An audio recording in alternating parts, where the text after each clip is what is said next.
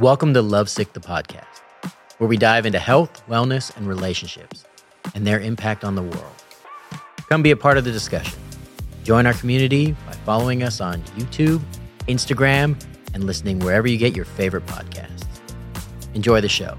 Welcome back, everyone, to our podcast, Lovesick Podcast. I'm your host, Dorothea McGuire, and to my left, Jada Ford. and today we have Dr. Essam Taymour, and he's a board certified gynecologist in Long Beach, California. Welcome. Welcome. Thank you for the invitation. Uh, it's an honor to be here.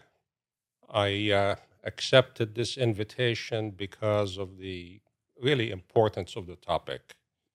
Um, this is a very, very important topic. Um, we are getting older. Um, the average uh, expectancy, life expectancy, is increasing. Women expect to live a very long period of their life in menopause, and that has uh, ramifications. And uh, the, the, the, the, the current uh, healthcare system is really not allowing um, the, the, the, the, the woman to um, access the care that they need uh, for that part of their life. Um, this is a, um, a, a subject that is um, wrapped in controversy. Uh, I was fortunate to have practiced gynecology uh, before 2002. And then in 2002, when the bomb dropped on hormonal replacement therapy, and we will talk about that, and then the impact of that on women's care as a result of that study, and uh, where we are today. Uh, we'll talk about what our understanding of menopause is uh, or has been and what it is today. So, uh, thank you for the invite again. We are so happy that you're here. And now that you said the word menopause, why don't we get right into it? And Dr. Taymour, please tell us what is menopause? Well, it's a, it's a natural uh, phenomenon. It's part of aging. Uh, when I went to medical school, they told us that menopause starts when the ovaries or the follicles in the ovaries stop functioning. Uh, the follicles, it what produces a hormone called estrogen, and then there is a deficiency or a decline in the estrogen level in the woman, and they stop having a menstrual cycle for a period of one year, and that's what we call menopause. Now, that, that, so it is the cessation of menses for a period of one year uh, for excluding any other reason for that cessation being uh, psychological or, or pathological. So uh, the average age of menopause in the United States is about age 51, 52. Yeah. Interesting. Wow, wow. And with that being said, what are the changes that actually happens to our bodies, Dr. Taymour? Um, so the road to menopause starts a little earlier. Um, so it's a period that we call the perimenopause. And, uh, and, and, she knows why I'm looking at her. and, uh, I don't know if I'm there yet, but maybe I know. and, and, and, and that can go back maybe 10 years before menopause sets in. Oh, there okay, go. there it is. Um, yeah. Interesting. So, our understanding today is that um, perimenopause is basically the, the, the, the, woman would have the same symptoms hot flushes, night sweats, fatigue, uh, decreased libido. Uh, but when we test them with blood tests, the test comes back normal. So there is a Hmm. test called FSH, and uh, when we run that blood test, uh, the values come back normal. You'll get a call from the doctor saying uh, you're not in menopause. So why, why am I complaining? Well, we, we really don't know. You might have something else. Mm. Uh, so the, the, the current understanding now, uh, and this is something new, uh, because uh, since we've learned that menopause is just an estrogen deficiency, it turns out that women produce a lot of testosterone And- During menopause? uh, in their lives. In Oh, their lives. Wow. wow. and and actually the the the the the, nor- the, the average woman produces uh, probably four or five times more testosterone than they do in estrogen Mm, that's interesting. That is. and and and testosterone in the body comes from two sources you the ovaries and the adrenal glands and what happens in the mid 40s is that the adrenal gland starts to slow down and the woman with testosterone level would drop Okay. And the testosterone that's before the estrogen level drops Okay. and the testosterone deficiency symptoms are basically the same as the estrogen deficiency symptoms.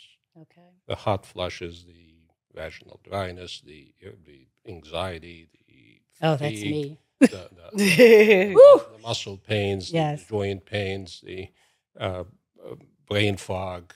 All, all that is so so so. uh, It turned out that that our bodies and women's bodies have uh, estrogen and testosterone receptors throughout the body. Mm. And that's not an accident. I mean, it's, if, if, if the testosterone receptor is there, it's there for a reason. Right. So when the testosterone drops, the, the, the women will start to complain of these manifestations that they think they're menopausal, but the blood test says they're not.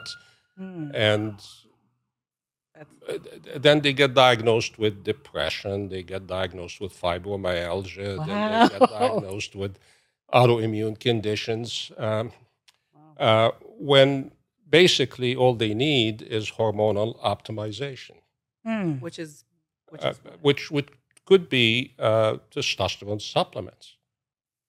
Wow. Huh. This is the first I've ever heard of that. Well, I've been test. Well, so I thought that I had some kind of issue, and I did get blood tested, but they were like, "You don't have early menopause." But I'm like, "Okay," but So, so yes, there, there, there is no good test for perimenopause. Got it. So you have to go by these symptoms. Mm. Okay. So, um, so menopause can come early and can come late. How early? Uh, so if it comes early between age 40 and 45, That's my age group. That's you. uh, that's of concern oh. because now that person is going to live five or 10 years more in their life uh, in menopause in, or postmenopause. Mm. wow. So, so we, we call that menopause and beyond. So in the, you're going to live in the beyond for instead of 30 years, you're going to live for 40 years. With the symptoms, you're no, saying. no, no. So the symptoms will come and go. Okay. Okay. The hot flushes and the night sweats and stuff like that will come and go.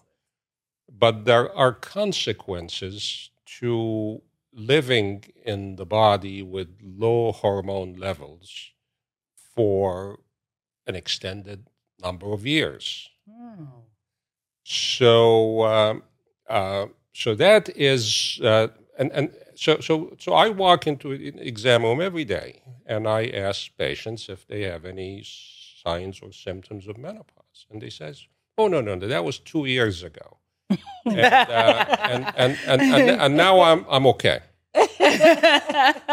Uh, really, now it's done. You, you like the way they diagnose themselves, yeah. right? So, so, so, so, so that person uh, does not understand the the the the downside to being low on hormones for the rest of her life. right. Okay.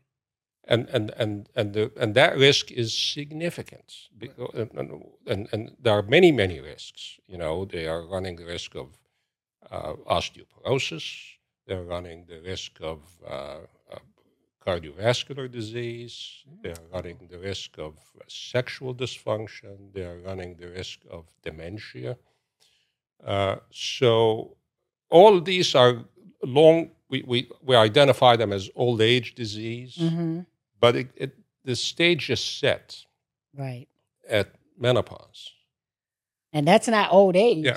I know, That's and not that's like, old age wow. at all. Yeah. So, uh, wow. That's, that's pretty. uh, I did not know the dementia and all that stuff. Like, I didn't know. So the um, the long term consequences are really significant, and it, it and and here comes the the, the problem with our medical uh, way of uh, delivering care is Mhm. because the physician really doesn't have the time to sit down and and tell this person who thought that she's over menopause hmm that um, she is uh, at an increased risk for so many conditions, Wow.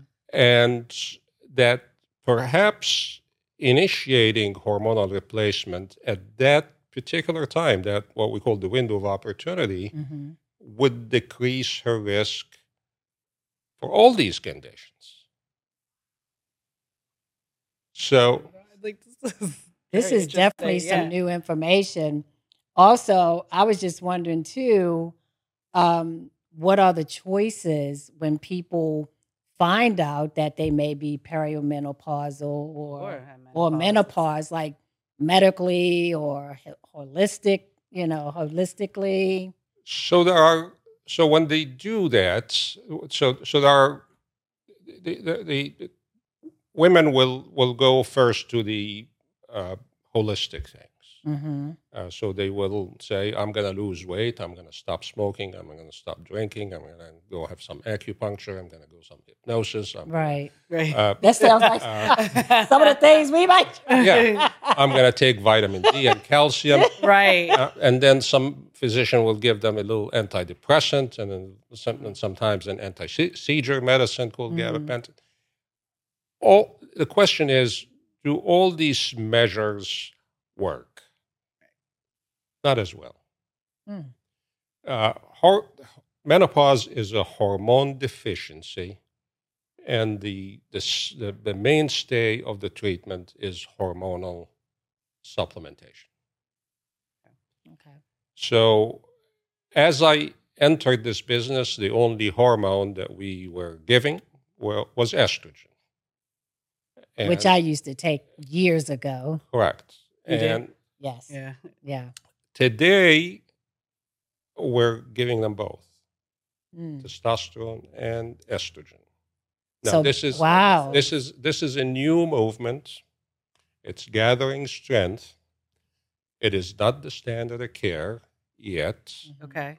Uh, but I belong to a, a, a, a, a growing movement that believe in uh, supplementing testosterone as well. And because we, we, we know that the, the, the, there is a significant uh, deficiency in both hormones. Um, but, but this is, again, not, not a standard of care today. Mhm. Sure. And um, uh, but uh, I, I think in a very short period of time, it might be. I mean, to, I, I was yesterday in a meeting for menopause, and uh, and I think the providers across the country that provide this new newer treatment are now in the probably five or six thousand. So uh, so it is a gathering. Uh, momentum, Mhm. and um, uh, eventually somebody is going to take us seriously. Well, we definitely need to Mm-hmm. take it seriously. I mean, back in the day, I had estradiol. Remember, I had mentioned Correct. that to you, but I nobody didn't even know testosterone though was I- like a you thing just in- took the like, words out of my mouth. Yeah. yeah. Like who knew? Like Yeah. I don't think back then they definitely didn't know about the testosterone and the estradiol, estrogen. Yeah, this this is this is a new yeah. uh, new movements and and in in practice. So I've practiced when we were just giving just estrogen, Mm. and the and the women felt good, certainly fine. Right. Today, the, the, it's, it's they feel great. It's a difference between good and great. Right. Yeah. Is Yeah. that great because they're getting two? B- Correct. Okay. Correct. So, So, they- yeah. So, so yes, they they have the the, the energy, the libido, the Yeah. uh, uh, stamina to work out. The brain fog is better. It's, many many of these Right. symptoms are are uh, certainly. Um, uh, uh, being addressed at, at- Mhm. at a, in, a, in a better way. How does the medicine like affect like cancer patients or you know? So that takes me to the story of estrogen. Mm. It's a long story. It's uh, it's uh, it's it's it's something that uh, was uh, uh, isolated in in in the fifties, I believe, Mm. um, and uh, there was a book that came out in the fifties called "Feminine Forever," and women read it, and it was give me that stuff. Hmm? Um, but then doctors prescribed it in high doses, Oh my goodness. and that led to uh, women developing uh, cancer of the uterus. Mm. And then they said, "Well, no, no, no, no, we don't want that stuff." This is- wow, yeah. So the doctor said, "No, we have a way to to mitigate that, and if we can give you some progesterone on top of that, then we can Right. quieten the uterus down, then you can continue to enjoy the benefits of estrogen." And that was okay. And up until 2002, um, estrogen and progesterone treatment was the mainstay of managing menopause. Mhm. And we have data, abundance of data, that told us how great that is. It reduced the incidence of cardiovascular disease by 50%. It reduced the incidence of colon cancer by 50%. It reduced the osteoporosis fracture by 50%, the dementia by 30%. It, it, you even lived three years beyond your life expectancy if, if you were a user. To the point that I believe in the 90s, the, one time the New England Medical Journal wrote an editorial saying, uh, with all this, it's time for action. Yeah. Um, it, it's, it's, it was like uh, accepted p- practice and results. But then, pe- so, but these were retrospective observational studies. That means that when um, you, you, the, the, the people that ran the studies would pull a hundred charts and of people that are using hormones Mhm. and would ask them certain questions, and then they come up with this statistical um, assessment. Right. Uh, but that got people thinking: um, Is is is estrogen making women healthy, or are healthy women taking estrogen? So, and they said, well, we have to sort out that thing and uh, and do what we call prospective randomized studies. That means that we recruit uh, uh, women Mhm. at the start of the study and f- give them the, the, the, the hormonal treatment and monitor them over a period of time. And that was the study that we call the WHI or the Women's Health Initiative. And it was a massive study. Mm. It cost a billion dollars. Wow. I mean, it was massive. Uh, Well, one billion dollars Yeah. is massive. Well, I mean, So- if everybody's going through it. Right, It's like, So- yes, yes, but but I agree. so so the WHI is what destroyed all the good news that we had wow. before before it came out. Mm-hmm. So it came out in July of 2002, and it came out in a very dramatic way. And they intended to bring it out in a dramatic way. I mean, it was a news break on ABC. Oh. Stop the presses. Women that are taking estrogen, you're in trouble. Mhm. That was me. That's what they How said. How long were you taking it? Oh my gosh. Um, I was taking, remember we talked about, I said estradiol. And the difference? well, I was just taking estrogen in the, when I was in my 30s, Mhm. a long time ago, Before you had the hysterectomy? before I had the partial Partial hysterectomy. hysterectomy. Mhm. When I had that when I was like 42. Okay. So, but then after taking it, that's when they told me, oh, you shouldn't take this past five years. I'm like, what do you mean? They said if you take it past five years, you increase your cancer risk by, you know, so high. And they actually took me off of it. And then they put me on something else. I believe it was Synthroid. The Synthroid is a, uh, a, a thyroid. No, not Synthroid. Yeah. Um, it was something else that they gave me in place of the estradiol. Mhm. And Nothing with testosterone. but nothing. Yeah, well, I don't know if they was even doing that back then because I was in my thirties. Like I'm 65 right now. So, so, so at the time when they did the WHI study, the hormone that was in use was something called Premarin. I've heard of that. I don't know what that Yeah, And- you would have known. And, Nope. I and, and, and- and the name Premarin comes from pregnant mares. oh, So they, uh, so they extracted the what they called conjugated uh, estrogen from pregnant mares. The WHI had two arms to it. Uh, one arm, they were giving just straight Premarin to women that had a hysterectomy or didn't have a uterus. mm-hmm. And the other arm had people taking something called Prempro, which I've is a of that. combination of Premarin and a very powerful uh, progestational compound called Provera.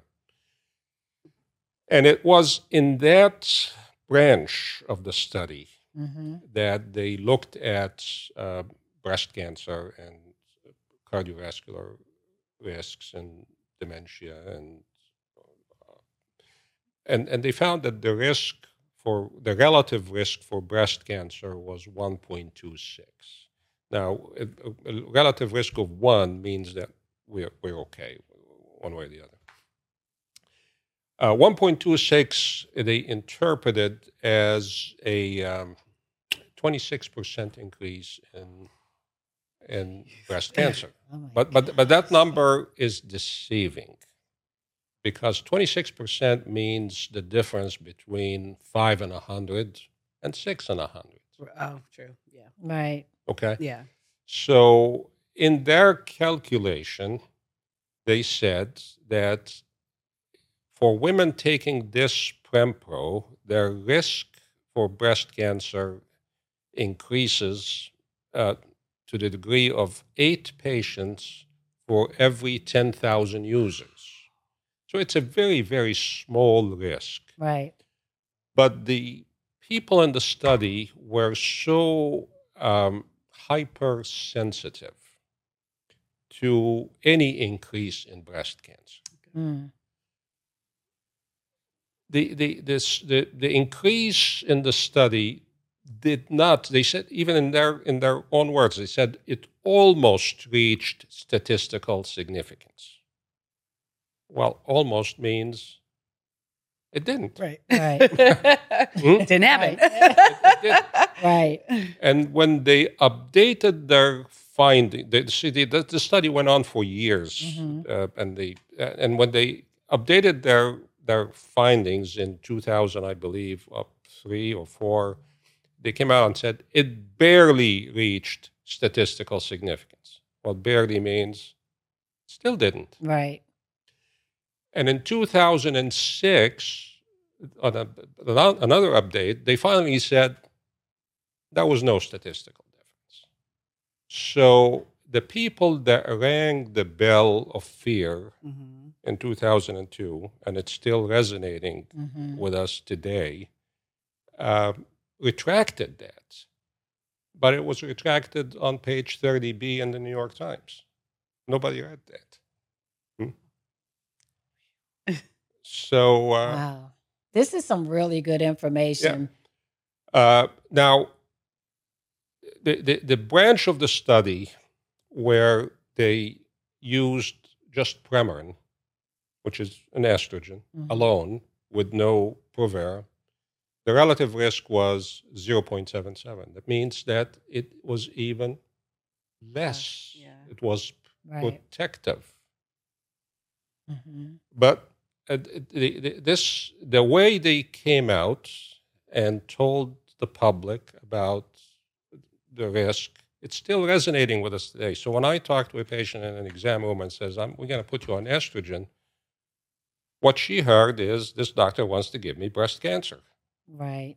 Okay. Not only that, but she's going to take that prescription and go to the pharmacy, and the pharmacy is going to give her the hormone and another sheet that says, "Are you aware that your doctor is prescribing something that is uh, or Oh, might wow. cause cancer?" Right. And if we pass that hurdle and she takes it home and she meets her neighbor, and her neighbor Nosy will, Betty. and, and, and Betty will tell her, Are you sure you want to take this? I heard it causes cancer. right. So, so today, out of all the the candidates that that need hormonal replacement, uh, I believe the last number I heard that in America less than ten percent Mm. use it, maybe less than five percent. I mean, Oh. it's it's a it's a it's a disastrous number Yes, that is. um, be- because we just cannot get beyond that fear. yeah, true. So, if if you are to ask the quest- question, does estrogen cause breast cancer? Well, the WHI initially said yes, but then they retracted it. But then you have to also uh, say uh, breast cancer is a disease that increases in incidence as we get older. And as we get older, the estrogen level is not increasing, it's declining. Right. Yeah. So, how do you reconcile a, um, a, a, a can, and you're attributing it, it, it is, it, a disease, a cancer, to, Mhm. a, to a hormone that's declining, not increasing? Right. Um, the, the same with testosterone. Testosterone is declining and the cancer is increasing. And we're going to talk about Ooh. really t- testosterone being protective against breast cancer. Um, so, how do you explain the fact that in women uh, who come down with breast cancer and they happen to been using hormonal replacement, if they were, their outcome of treatment is by far better than if they were non-users. And I was going to ask you. That's if- what I was. Yeah, you I were know gonna you- say, Paige. Well, ask, yeah. well, Not only that, um, if breast cancer patients can use HRT. So, so t- today, um, uh, I, I think um, the, the science is in one place, and the practice is in another place. So, if you go to the oncologist, they will say absolutely no. Hmm. Okay. Yeah. So how where they come with that answer? So I can cite you 15, 18, 20 studies that says there's no difference in the recurrence if you take hormonal replacement, Mhm. estrogen af- after breast cancer Right. or not. Uh, even the FDA in the early 90s have wanted UCI to run a study, uh, but it didn't happen. Um, but uh, the the the, uh, the the the oncologists today that I work with are in agreement that we can give these women testosterone. And particularly with, a, with an estrogen blocker. Uh, so, Oh. so, so, and, so, and I'm happy with that Mhm. until until the tide changes. So, on, so on one side you have 20 studies that show no difference, Right. and then there is on on the other side there's one study called the Habit Study, and they're all hanging their hats on that study Mhm. that shows a slight increase in the recurrence of breast cancer uh, in women that are using um, uh, uh, tamoxifen in, in addition. So, I've heard of that. so, uh, so, but the fear is nobody wants to. I mean, I can Go see there. the fear because all the information, and I know that different sources, but it to me it seems like controversial. You know what I mean? Well, it's also like I want to know like what the risks are if if if I am going through menopause and then I'm like I don't want to take anything. It's like right. it, you know. So powering, many people will tell you, I'm going to power through it. Well, uh, good luck with that. uh, at the expense I know. of um, uh, coming down. So initially, you're going to be all right, but 10 years out, 15 years out, uh, you a, now we're talking about a whole different situation. yeah. So, so like osteoporosis, let's let's go there because the hormonal replacements protects you against osteoporosis. Uh, you reach your peak density when you're age 30, and then you slightly decline, and then the bone density precipitously drops actually before you stop having before you enter menopause. Uh, like a year before and continues for two years after, and then it continues to decline. Well, that condition impacts one out of seven women. Osteoporosis. Osteoporosis. Wow. Jeez. Fifty percent of them are going to have a fracture. At what age? Um, well, we're, we're, we're talking probably in the sixties, seventies. Uh, Yeah. Because they have bone density. Yeah. Yes. and Stuff, and right? I've and, had that. and out of the fifty percent, are going to have fractures. A third are going to die. Mm.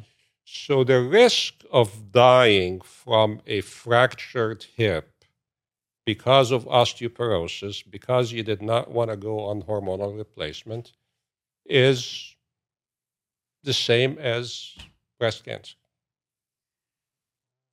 Man. my no, this is like honestly, this is very interesting because as a person who's learning more and more about this, it's it's you know, I was under that whole impression like, okay, well, my period will just be done and then Right. I'm You're just gonna free. be sweating out and then I'm good. you know, like you just don't You're- you're realize liberated. Yeah, you're liberated. Not menstruating anymore. Like it's like I'm done. that's the Yeah, but yeah. but there's so many other things. Yeah.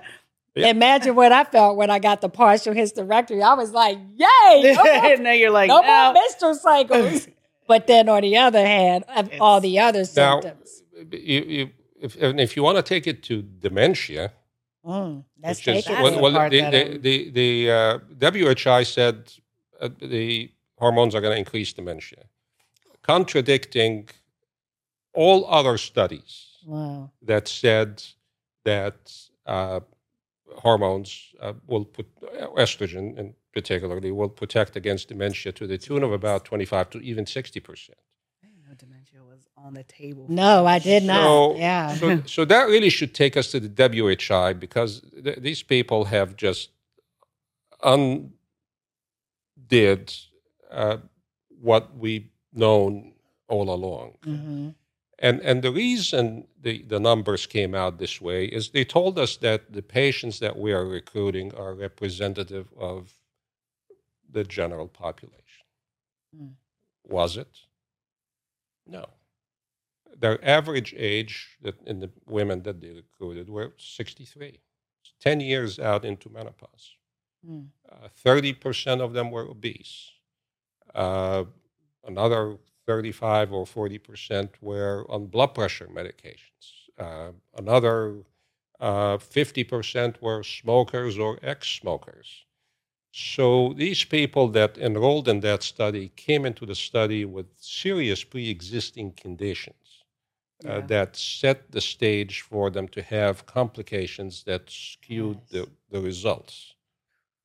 So, so that that's our critique of the of of the WHI. Yeah. Oh, That makes. I mean, So, what about the? Uh, let's go there. Since you talked about sexual, what is? How does uh, menopause affect the quality of life, and especially the quality of your sex life for partners out there? Uh, okay, so the the hormonal deficiency is going to impact everybody going forward. So you you stop your periods, the hormone levels drop, both estrogen and testosterone. It will lead to physical changes in the uh, uh, in in desire, in libido, in Body uh, weight, in in that va- too. body weight. Yeah. in vaginal dryness, Okay. in pain with sexual relations, Mhm. in bladder problems, in um, um, so, so uh, the women will have a- a challenge Right. uh, uh, having sex because uh, they- they some people will tell me it's like broken glass, doctor. Ooh. wow. Oh my Uh, And the the thing about this, we, we call it the genitourinary syndrome of menopause, because it's a it's a constellation of of um, of uh, symptoms and signs that pertains to the bladder and the vaginal canal and the vulva. Um, so the, the the thing about it is it is progressive. That Mm. means when it starts, the next year it's worse, and the following year it's worse still. It doesn't get any better by itself, and Jeez. and and it needs treatment. Uh, and people have used moisturizers and uh, lubricants, but those are band aids. Right. Uh, so the the there's a physical change that happens in the lining of the vaginal canal. The skin of the vaginal canals becomes thinner. The ecosystem in the vaginal canal changes. We have ecosystems in our what we call microbiome in our intestines, and we have a microbiome on our skin. We have a microbiome in the vagina. And the microbiome in the vagina has to be in harmony and balance Mm. to prevent infections. And when the vaginal dryness sets in, Mhm. the woman is vulnerable to infections, both vaginal and urinary. So they come in with frequent urinary tract infections, and the urologist would keep giving them antibiotics, af- one after antibiotic after the other Right. when the source of the infection is the vaginal canal seeding into the bladder. hmm So, so that the treatment really has to be uh, well. We have t- two treatments now. One is hormonal, which is giving them vaginal Okay. uh, estrogen, hmm and in the last ten years, something came about, and it's a it's a, a laser treatment. Oh, Uh, technology. Technology. Yeah. So it's kind of like uh, when people go to see their plastic surgeon to get a facelift, and he says, "Oh, it's a non-surgical facelift. Right. We're going to use a laser thing on the face, and that will build the skin up." Okay. Um, well, the same technology was now is now adapted to treating the vaginal walls. It, it's a fractional CO2 laser, and the company named the machine Mona Lisa. It, it's a treatment done in the office. It doesn't. It's not painful. okay. Uh, it's done under general, the, the local anesthesia. The patient requires about three sets, three treatments. For it to be successful. Uh, yeah, bec- to, to because in every set in every treatment we use different settings. Okay. Does insurance pay for that? I was just keep taking all we my think words. about this. I was literally mother and say daughter. See, insurance on that, but also on top of that, the uh, like hormonal medicine and everything, Right. like all of this. not many insurance don't even cover hormonal. wow. So that Me- is out Medicare of doesn't pocket. cover it. Wow, Oh, that's a whole other. Thing That's a right whole there. nother show right Yeah, there. yeah, right. But uh, the answer is no. They They do- don't They do not. That's like an cover it. elective. So yeah, so it's like they, they don't consider that being something that's necessity. Correct. Okay, that's just pretty much like when you get the elective or something. elective or, yeah, surgery right. or whatever. Correct. They But look even with the medicine, even with the Yeah. hormone and testosterone, like yeah, wow, uh, I mean, what's the role of t- t- tos- testosterone, st- testosterone. testosterone? so, I was like, da da da da da. Sorry. uh, so right now there, there is a condition called the hyposexual uh, desire syn- dis- syndrome. Okay. Uh, uh, and and testosterone is you just can be used for that. I'm She's sorry, gonna- I'm not. I'm just me getting the She ta- can't. ta- ta- Oh, you, you, Okay. you make testosterone like just like men. Yeah. Okay. Uh, uh, but um, uh, testosterone is very good to uh, uh, bring back uh, libido and desire and, and, and, and orgasm. And so people have to pay for that, though, Uh, right? yes. Yes. that- yeah. So Jeez. testosterone is not a covered Right. benefit. Mm. And um, the, the the way it's given today, it's in the form of a pellet. A pellet. Pellet, yeah. Pellet is like a, a grain of rice that we put under the skin, Oh. and it's done in the office under local anesthesia. So, so the the, the, the people that choose to be on a combination of estrogen and and, and, and, and testosterone, Mhm. they come for what is called the pellet treatment, Okay. and and it's uh, And how long is something like that? la- Like how often? uh, do you so have to- it, it it lasts for about three months. Okay. Wow. and- So every and- three and- months. and and the pellet treatment is um, uh, very good because of where the pellet sits and the absorption. So the absorption from the pellet is steady. More steady than a patch, more steady certainly than an oral pill, more steady Mhm. than an injection. Uh, so you don't have the uh, the up and down fluctuation of of, of the. And where's something like that, and you insert it in your body? Um, it's in the upper buttock. okay. Where, there is. All right. where Skin. and and, um, and, Okay. and, and sometimes on very skinny people we put it in the in the uh, in the front and wh- Okay. wherever there. you need with you need Yeah. some You need fat some there. Yeah. Some- just go ahead and say it, Doctor Yeah. Taymour. Yeah. You need some meat there. What are your Yeah. What are your thoughts? I have a question. What are your thoughts on you know? I get a lot of I guess you know when my phone's listening and social media stuff that comes up, but like all of these, you know, you're gonna gain weight when you go through Mhm. menopause. Here are these vitamins Ugh. that'll you know keep you from gaining all the hormonal weight and stuff. What do you think well, about that well, stuff? well, women are very sensitive to weight. yes. True. Yeah, I mean that's That's Yeah. true. goes without saying. Um, well, there are metabolic changes that happen around the time of menopause. There's no question. Mhm. Yeah. Uh, uh, lipid changes that happen around the time of menopause, and those changes uh, lead to uh, cardiovascular risk. Um, so, um, the, the the testosterone, the people that opt for the testosterone te- tend to have um, the testosterone increases muscle mass, Okay. Oh. so at the expense of fat mass Mhm. and they tend to be more um, uh, have more energy, and they can whatever- Perform. Yeah, w- yeah, whatever workout they Right. do, will, Yeah. will Yeah. will will yield uh, results. Okay.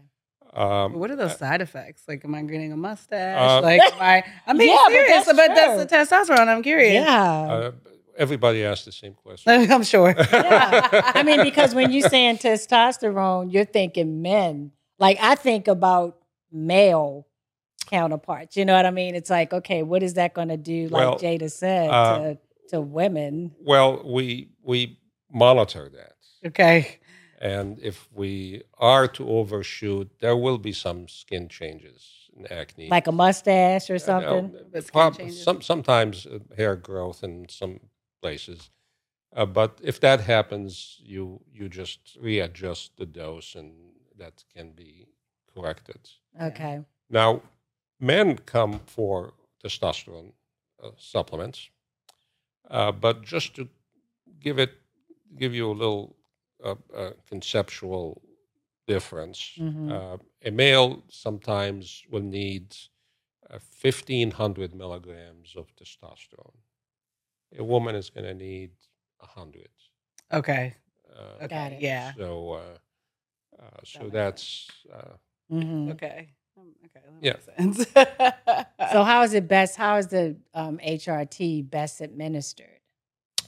So uh, it depends on the HRT that the woman is going to choose. Mhm. If she's going to choose the the estrogen progesterone uh, The uh, combo. combo, Mhm. uh, if she has a uterus, or the estrogen alone, if she, Mhm. the, the progesterone is given orally. There is no other way to to to to give Okay. Is that how you were taking it? it. Uh, I wasn't taking progesterone. Oh, you were taking- I was only taking estrogen. yeah, because which you, was orally also. because you had a hysterectomy. Uh, They- yeah, the Oh. partial. So, so they That's did- why. Because I still have my ovaries. Yeah, yeah, that's fine. Yeah. Uh, but the, the the the thinking now is really to stay away from the oral hormonal replacements Mm. Why is that?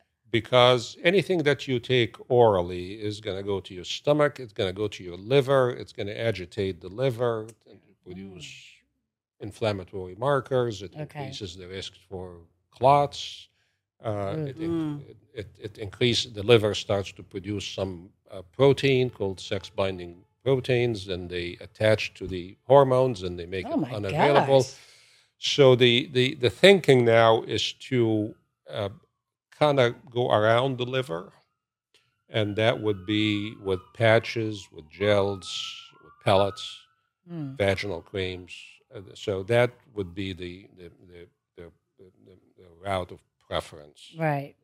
But nothing like injections or Um, like that. No, the injections are kind of tough because of the the you know the, the blood level is going to jump up and, and so True. so the the you, you want a steady Right. a steady uh, And can injections like affect the organs in some kind of way if you're trying to get around certain, you know, certain organs? I'm not sure what you're Like you were saying, the injections it can make the maybe the Uh, blood.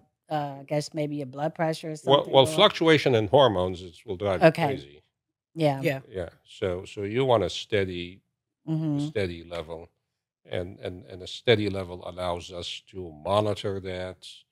Um, we would like to get a fasting blood level uh, Mhm. uh, for the hormones in the morning uh, because it it's impacted by diurnal variation. So we want to uh, set a standard or so th- this is the time of the day wh- when when we're going to measure it. Mm. and uh, Yeah, because my my hot flashes are off the chart. Like when I get mine, it, it you know, and I still get them. I was going to ask if there's a world where they yeah, like when do it when does it stop? Like when does it, like she said, simmer down? Because when I get these hot flashes, they are intense, and I it it literally stopped me in my tracks. I can be doing anything, having something. I'm like, oh my gosh, wait, you know, and then all of a sudden have that You're anxiety. in your So- 60s. so you- you- Interesting. you- Yeah, you, you are on estrogen currently? I'm not on anything Yeah. now. Yeah. Yeah. Um, well, I mean, you have a reason to be on something. I know. That's why I'm like, whoa, you should No, be on you're something right. I mean, with the anxiety, Yeah. honestly, you're right. So the anxiety is more of a testosterone issue Mm. because the, the, the testosterone is an anti-anxiety. So some people, when they start the the, the testosterone treatment, they get off their antidepressant and they're- stop the SSRIs. hmm Um, What's SS? the, the, the, RI? the Prozacs. and- Oh, because I was like, what is okay? yeah, All righty. yeah. Hmm. Wow. Well, that's good to know because I haven't had the therapy in so long. And, you know, I do have high anxieties at times and, you know, with the flashes and everything else. And, you know, I was wondering, when does this stop? Like, what age do you really start to see it kind of decline a Well, little? your, your, your case is unusual. oh, Uh, but the most, mo- most of the hot Really? will, will subside fairly quickly. But some will uh, some will linger for 20 years. Tw- wait, 20 years after what I am right now? Gee. I'm sure it's not a one size fits oh all, but gosh. Yeah. Are you ser- 20? Uh, no, some some people. I have patients in their seventies and eighties, and they still have hot flushes, but not, oh not my very many. Mm. Uh, m- m- Yeah. most most of them, like uh, the patient I described early on in the discussion, they, you know, are you menopausal? And says, yeah, I went through that already, Right. I'm already Yeah. done. and, and I'm and I'm already done. I, I do have a question though, and I know this is this is not about menopause, but I know there's a controversy also about how often a woman should go to the gynecologist for pap smear. Well, the, the, Yeah. we stopped doing Pap smears at the age of sixty-five. Okay. And, and if the Pap smear has been normal all along, Right. we don't do it more often than every three years. okay. But if the person had a uh, an abnormal Pap smear at some point in time, Right. then that requires an annual uh, Okay. And Well, that's some good clarification because Yeah. mine has always been normal since no, I've no. had them. But now I'm at that age. I'm like, wait, you know, my the GYN's like, well, you know, the insurance they don't pay for it unless it's X amount of I was say, is years. it three or five years? Because I've been hearing different stories about it. well, the, the- it's uh, the insurance has to pay for it if it's indicated. okay, Oh, Yeah, okay. I mean, it's, it's just uh, right. But so three years, Uh, because you know, because I was like, do I get a Pap smear now? Because Uh, 65. but now I'm 65. Like, do I But, get uh, one? but a, a woman needs an annual exam uh, for many other reasons. Right. I get my annual. even when you get a physical, though, you still get some of. You know, it's not a full on. Well, Right. I get the annuals and they do, you know, like you said, they do the breast, breast exam and all those kind of things too. But um I was just thinking, I'm like, when do I do I go back now to the GYN doctor because now I'm 65 and they're like, no, you don't have to go or you know, if you had po- regular uh what is it test that you have for the past 5 or 10 years, you're fine. I don't know. I don't know what to well, believe. w- The, the gynecologist has, um, you know, more more encompassing job than just getting a pap smear. Right, Yeah, right. course. Is there to assess your hormonal uh, Okay. status. Your uh, if you have any ovaries, they need to be checked. Uh, they Right. uh, we we check bladder functions. Okay. Uh, uh, so So basically, yes. yes. the answer is yes. Yeah. Okay. Yeah. Good. Yeah. All right. That's good to know because there was so much, and I'm like, There's so much controversy. around it that, is. so The, it, it's a curious, lot of controversy, but then I thought I've never gone that long for one, and so it makes you think like, wait, should I be actually going this long? Because when you're used to going to the doctors, like I I do mine around the same time every year, and then that part of it is not, you know, you're not going. I'm like. That doesn't seem right, you know, that you don't go once a year, or now they're saying two or, or the third year. So now I got a little bit of clarity. I, I I just want to bring to your audience um, the, the condition of dementia. Okay. That, that scares a lot of people. Yes, please. Yes, Yeah. yeah. And and and uh, women are uh, more likely uh, uh, two to one uh, as compared to men likely to come down with dementia. Mm. Um, and um, uh, hormones, um, contrary to the WHI finding, uh, does protect women from that, and um, but they have to start early uh, because uh, hormones need a, um, a healthy neurons uh, to protect. So wait, is it too Uh, late for the, me? The neurons are the, the, the nerve cells. is that Uh, too late for me? Um, well, go ahead and say it. I won't take it to. I won't take it personal. because if it's given once the diagnosis is made, Ah, then it doesn't slow it down and Okay. it doesn't eliminate it. You need to be. So, so, and, and, and that's that that condition scares a lot of. It scares it's- me. it's- yeah, Yeah. yes, it's and it's uh, it, it's more common than breast cancer. Wow. So that means Jada should be maybe checking into those because she's at the age where she can get some protection. I guess I'm beyond the protection now, Well, but uh, I, I mean, I'm one of those people that sit in the camp that says hormonal optimization right. is is really key to a healthy uh, life I, and I can in, see that. in, in in in the menopause and and the beyond okay. um, and uh, and it's it, it's a critical part I mean it's not the only thing but- Yeah. but but, it's a, it's a critical uh, Part of pa- part of it yeah wow. That's yeah, I'll definitely be looking into I mean, that. that's good to to know and good for the viewers and audience to know because I would have never connected dementia with hormonal treatment. same.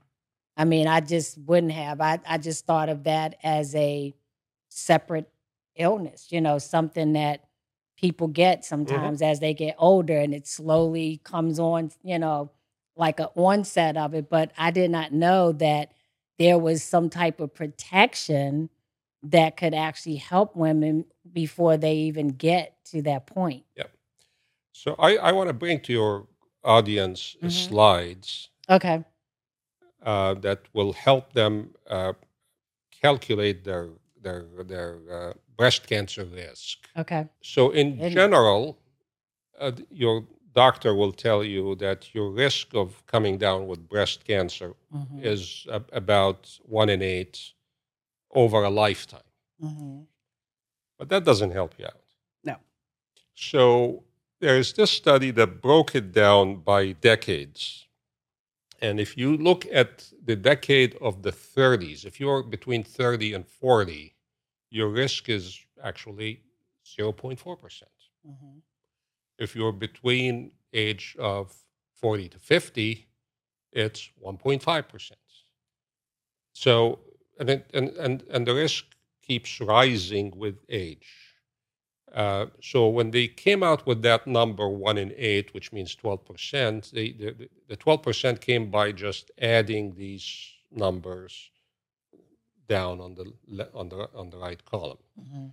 So if I am to say you are now age 60 and you haven't had breast cancer before, Mhm. your risk today is not 12%. It's not one in eight. It's 3.6 plus four. It's 7.6%, Mm. which is less than. Mhm. Yeah. Uh, and if you are 70 years old Mhm. and you haven't had breast cancer before, your risk is not 12% or one in eight. Okay. Your risk is only 4, 4%. So I, I think the, the, the viewers need to kind of break it down by, Right. by decades to, to know where, where they stand and, and, if, and, and, and to, to accept hormonal replacement. So, Yeah. uh, one, one thing I can tell you, viewers, is the great majority of women that Mhm. came down with breast cancer never used hormones. Wow. you would think that's the other way around. correct. And, and, and a great number of people that use hormones will never have breast cancer.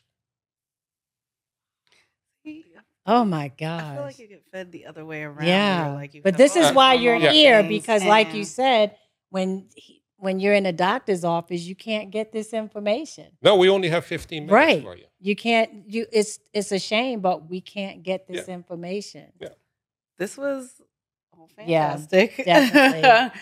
unfortunately, our hour's coming to Yeah. an end. But man, we could talk all day because Yeah. this is very interesting, and I think We have to have you two-part- back. We have to have you You back, back. Well- Thank you for the invitation. I'm happy to come back, and I hope this would be um, would be beneficial for oh, absolutely. uh, people watching and in assessing their own risk and choosing to be on hormonal optimization or not. Mhm. Yeah. Um, no, we appreciate it. Yeah. Um, before we go, Dr. Taymour, how can um, people that live in the Long Beach community or just anyone that's in California that's in SoCal that can tou- get My- in touch with you? my office is here in Long Beach, Okay. um, um, next to Long Beach Memorial, and um, the phone number is 562 Mhm. uh, 595 5331. Say it one more time. Uh, 562 595 5331. okay. All right. Thank you so much for joining us in Thank the you. on the lovely couch today to inform our listeners and our viewers and we really do appreciate it. And Well, thank you so much. Thank Dr. you again for having me. Thank you. I appreciate it. Thanks for listening and watching, everybody. The official Lovesick podcast, and we'll see you soon. Bye.